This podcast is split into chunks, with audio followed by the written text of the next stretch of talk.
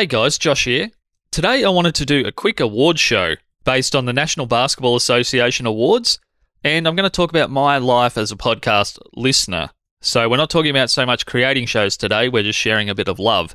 So if you wanted to share your list, and maybe based on the same kinds of awards, or choose a different sporting league and send me those awards, at Joshua C. Liston or at Dead Set Pod. And I'm sorry my voice is incredibly sibilant at the moment. It's why I've done a bit less recording the last few weeks. I don't know why, but I've just got this whistle in my voice that I won't cut out so much of today, just so you can hear a little bit of that.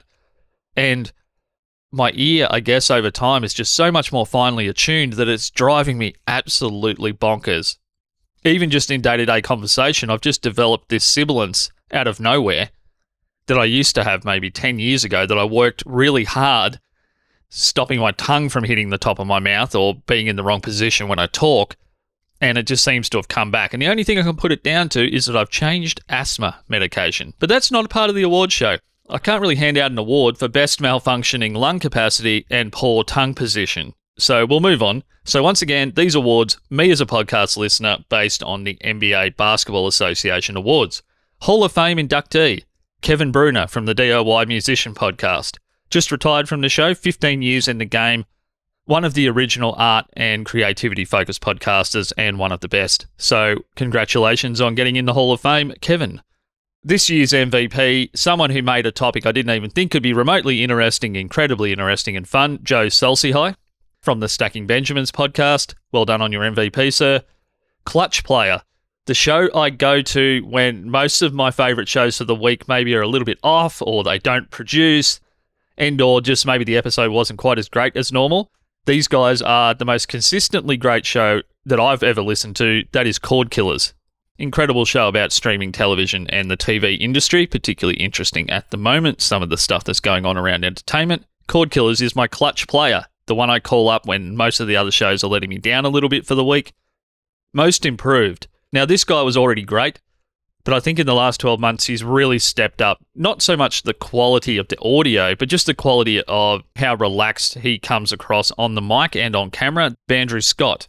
I think he's doing an incredible job and he just somehow keeps getting better, which starting from a high base, he was already good, doesn't really make sense to me that he can keep getting so much better, but he has. So well done, Andrew.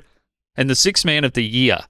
Who's the person that is either behind the scenes being the number one guy cheering off the bench and or coming in and just crushing it on occasion. And that is actually Jay Mueller, who is an Australian producer and through his work with Bad Producer has been one of the driving forces both on mic and behind the scenes on some of the best podcasts Australia has ever produced. I think you are the ultimate six man, someone who is incredibly good off the court, but can come on and be the best player on the court. So, six man of the year, Jay Mueller, other than Mike DelGaudio, probably the man whose voice I would love to have the most. Well done, sir, on your award. Okay, guys, this is maybe a little bit more Australian centric, this last award. Not so much about the NBA, but in local football here in Australia, so mostly AFL, but also I think it's a very similar term in our local rugby competitions. We have something called best on ground. It's not the MVP of the league or the conference or whatever. It's actually just that one game who was the best player on the field or on the ground. So I'm going with Best on Sound. So this is the podcast that I think captures the most interesting sound and also uses it in an interesting way on an ongoing basis without the use of sound becoming a distraction from the actual storytelling and the pace of the show. So in the past, I probably would have said Radiolab, but for 2023, I'm actually going with Freakonomics. I think they're doing the best job of straddling the line of interesting audio production elements without being a snooze fest. So well done to Freakonomics. You get the local nomenclature award, Best on Sound. Well done, Freakonomics. Righto, guys, I'd love to know your list. If you need me to send you a blank template so you don't have to retype MVP, clutch player, most improved, six man of the year, etc., etc., that's probably easier if I just send that back to you. I have posted it on Twitter or X, whatever we're calling it this week, under at Dead Set Pod with a blank template you can just copy and then send back to me.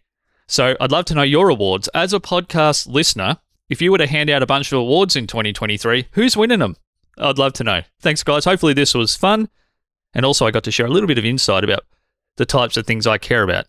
when I listen to a show, and hopefully when you send me your list, I'll discover some new shows or get reminded of some shows, or we might even share some shows in common, and I can get a feel for what you look for in a show. Righto, guys, I'd love to know your rewards. Thank you once again at Dead Set Pod in all the places except for Threads, because I think Threads is a friggin' mess, and maybe a lot of people, including myself, are probably hoping so much for a viable alternative. We didn't actually stop to think, is this interesting good or is this interesting shit? Because I think at the moment Threads might be interesting shit. Okay, guys, I'll leave you with that. Thanks. My name's Josh. Bye bye.